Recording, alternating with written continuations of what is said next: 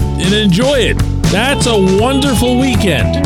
That's a wow kind of way to send all those Philadelphia fans back to the wrong end of the Commonwealth. Good morning to you. Good uh, Monday morning. I'm Dejan Kovacevic of DK Pittsburgh Sports. This is Daily Shot of Pirates. It comes your way bright and early every weekday if you're into football and or hockey. I also offer daily shots of Steelers and Penguins in the same place that you found this. Pirates 6, Phillies 4 in 10 innings. Josh Palacios two-run shot as a walk-off over the Clemente wall on his birthday.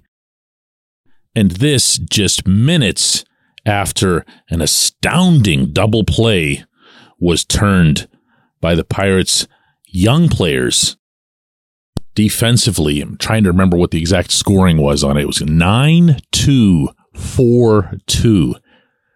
Henry Davis makes the catch and throw home, keeps Bryce Harper third. Fires, and I mean fires a throw into Endy Rodriguez, who sees runner caught up between second and third. He fires down to Nick Gonzalez. Gonzalez fires back to Endy whenever Harper breaks, tags Harper out at home, and wow, like there was, third time now, a wow component to this. And I'm not intending here to open your week with a deliberate downer. But this can't be just the blip this season has gone terribly wrong. I believe it's close to irreparably wrong, in particular for the people running it.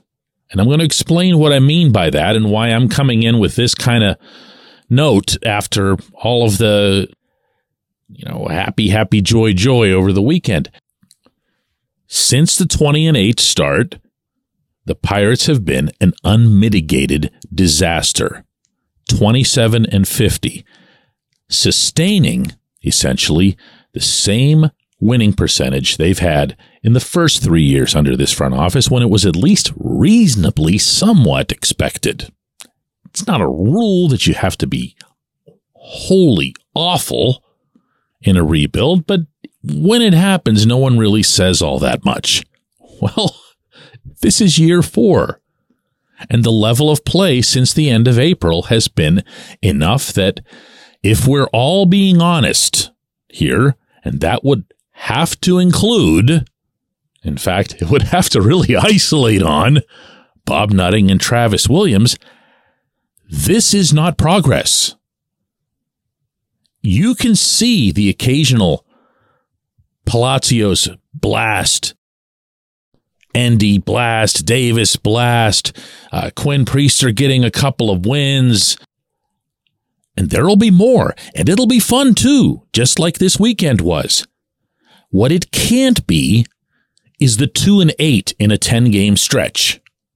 What it can't be is the 8 and 20 in a month long stretch. What it can't be is more and more and more symptoms of an underlying cause that's had this team not only losing this entire time, but also ranking at or near the bottom in almost every significant individual and team statistical category. They're one of the worst hitting teams. They're one of the worst pitching teams. They're one of the worst fielding teams since the end of April. That is not progress. That is not cause for faith in anyone running the baseball operation. It just isn't. Because what happens when you see these these wonderful glowing exceptions to the rule it just serves to remind you that after four years, yeah, they actually have a handful of players who look like they've got some promise. And they're here at PNC Park. They're not filling the rankings anymore. They're not they're not baseball America mythology anymore. They're right in front of our eyes. And when you see Henry in particular make that 80 grade throw from right field, that's talent. That's 1 1 talent. Number one overall pick. When you see Endy step out from behind the plate as aggressively and confidently as he did in throwing down to Gonzalez when he could have just eaten that ball. When you see Gonzalez take that ball and throw it back, not really with all of his might, it was more of a, I just need to get this ball where it needs to go. That's, that's talent. That's potential. Of course, I'm giving you a bunch of their very, very top prospects. All three of those guys, actually. So, what happens if in the months of August and September you don't see any kind of continuation from these kids, or even for that matter, from some of the older players? What if you don't see production from Bryan Reynolds, from Ke'Bryan Hayes once he gets healthy, which should be very soon. What if you don't see Roansy Contreras, Luis Ortiz back in the majors? What if you don't see Johan Oviedo continue to take steps, small steps, but they've been steps over this summer? Who's at fault? What's at fault? This is year four and it's not okay to say, hey, everybody, look, we're starting the kids now. This is when everything gets going here. This is it. This is our actual line of demarcation. No, no, it's not because you've had the same GM, you've had the same evaluators, you've had the same development people in the minors, you've had the same manager, you've had the same on field coaches at the major league level, and you have not seen consistent, broad progress in this organization. It's not enough to circle Palacios doing what he did yesterday. It would be something if Palacios were to end up being a real live player you could count on every day, and maybe he will be. I'm not knocking him. But this isn't a crutch for anyone what happened this weekend or any little blips along the way over these past three months, which have been an unmitigated disaster. And if that doesn't turn around over these final two months, you tell me why anyone on the baseball side would keep their jobs. When we come back, J1Q.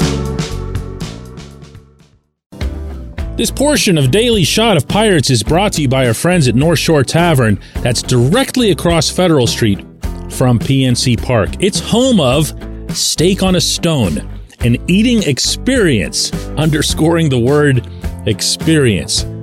The steak is brought to you partially cooked on an 800 degree stone, and you do the rest.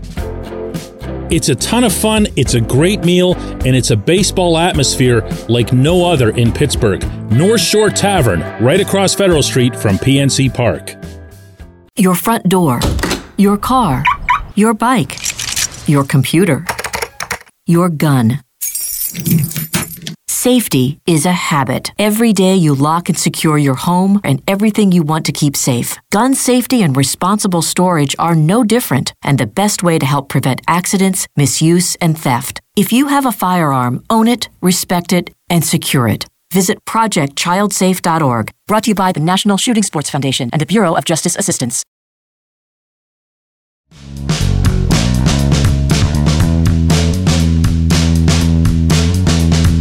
Today's J1Q comes from Ken, who asks DK When Major League Baseball's owners commit to huge player contracts and that huge contract player gets hurt, are their salaries underwritten by insurance or are the owners on the hook for 100%, even though that player hasn't swung a bat? Ken, the answer to that, and actually this applies across all sports, uh, not just baseball is it's the team's decision, first of all, which contracts they'll insure and which contracts they won't. The insurance, as you can imagine, we're talking about Lloyd's of London level insurance, quite expensive unto itself on top of the guaranteed salary that's being paid. So you can't just do it with everybody. And you wouldn't just do it with everybody because it probably wouldn't be cost efficient. But if what you're asking here is do they have insurance on the Bryan Reynolds contract or the Ke'Bryan Hayes contract? I believe that they would because it's an unprecedented figure. Actually, each of the two figures are unprecedented for this franchise. And if something were to go really wrong for either player, and I don't even like talking about this kind of stuff, but if, you know, really hurt, really sick, something like that, yes, you've got to have insurance. You've got to have something that comes in and helps you to incur the cost. So be relatively certain that they've got that insurance. Now, if you're asking it based on performance, if you're asking it based on, you know, can they cut Reynolds or cut Hayes if things don't go? Of course not. You know, there's just nothing that can be done there. Uh, yeah, you can cut the player. You can put the player on waivers and they can float out there. We've seen this many times over the years, a massive contract just kind of floating there on waivers. And any team that picks up that player, well, they'd be nuts because chances are that player is completely incapable of living up to the terms of that contract. And also, if they wait for the player to inevitably clear waivers, they can have that player for a virtual song while the original team is on hook for about 99% of that player's salary. Now, I don't mean to presume that you were referring to Reynolds or Hayes, but there's just no other possibilities for examples on this roster. It is something worth weighing, though, toward the future. When Hayes was signed on that opening day in St. Louis, it was party time.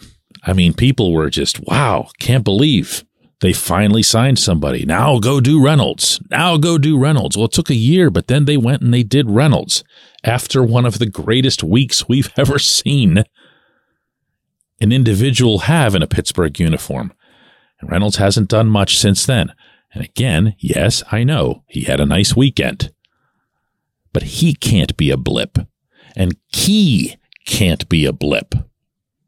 And if they're both blips and everybody else who's on the roster who's holding a bat doesn't produce, doesn't come through with anything close to what you have already decided is their potential, then you've got a development slash instructional problem.